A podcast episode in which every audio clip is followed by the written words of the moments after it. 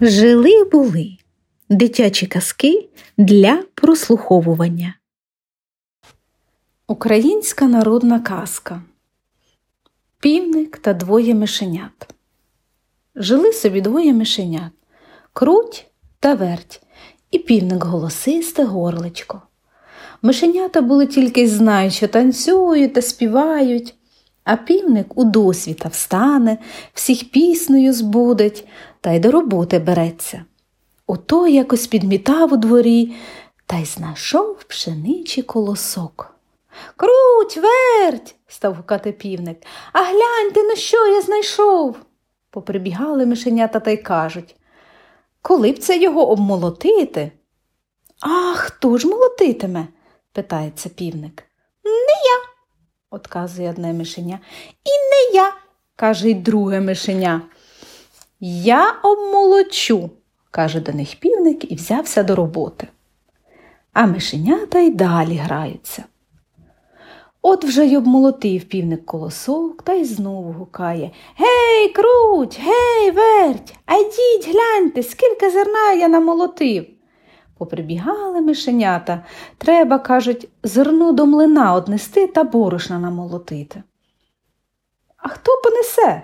питає півник. Не я, гукає круть. І не я, гукає верть.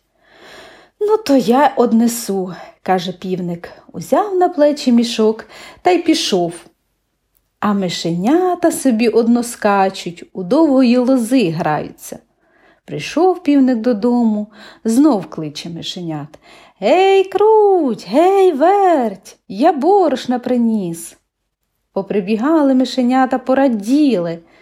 Ой, півничку, вже тепер тісто треба замісити та пиріжечки вспекти. А хто ж їх міситиме? питає півник, а мишенята й знов за своє. Не я, пищить круть, і не я, пищить верть. Подумав, подумав півник та й каже доведеться, мабуть, знову мені. От замісив півник тісто, приніс дрова та й розпалив у печі, а як у печі нагоріло, посадив пиріжки. Мишенята й собі діло мають, пісень співають, танцюють, аж ось і спеклися пиріжки. Повиймав їх півник, виклав на столі, а мишенята вже й тут, і гукати їх не треба. Ох, і голодний же я, каже круть. А я який голодний, каже верть. Та й посідали до столу. А півник і каже Стривайте но, стривайте, ви мені перше скажіть, хто знайшов колосок? Ти, кажуть мишенята. А хто його обмолотив? Ти, вже тихіше відказують круть із вертем. А тісто хто місив, піч витопив, пиріжків напік. Ти, вже й зовсім нищечком кажуть мишенята. А ви що робили? Ну, що мали казати мишенята? Нічого. Стали вони тут вилазити за столу, а півник їх і не тримає. Хто ж у таких ледарів пиріжками пригощатиме?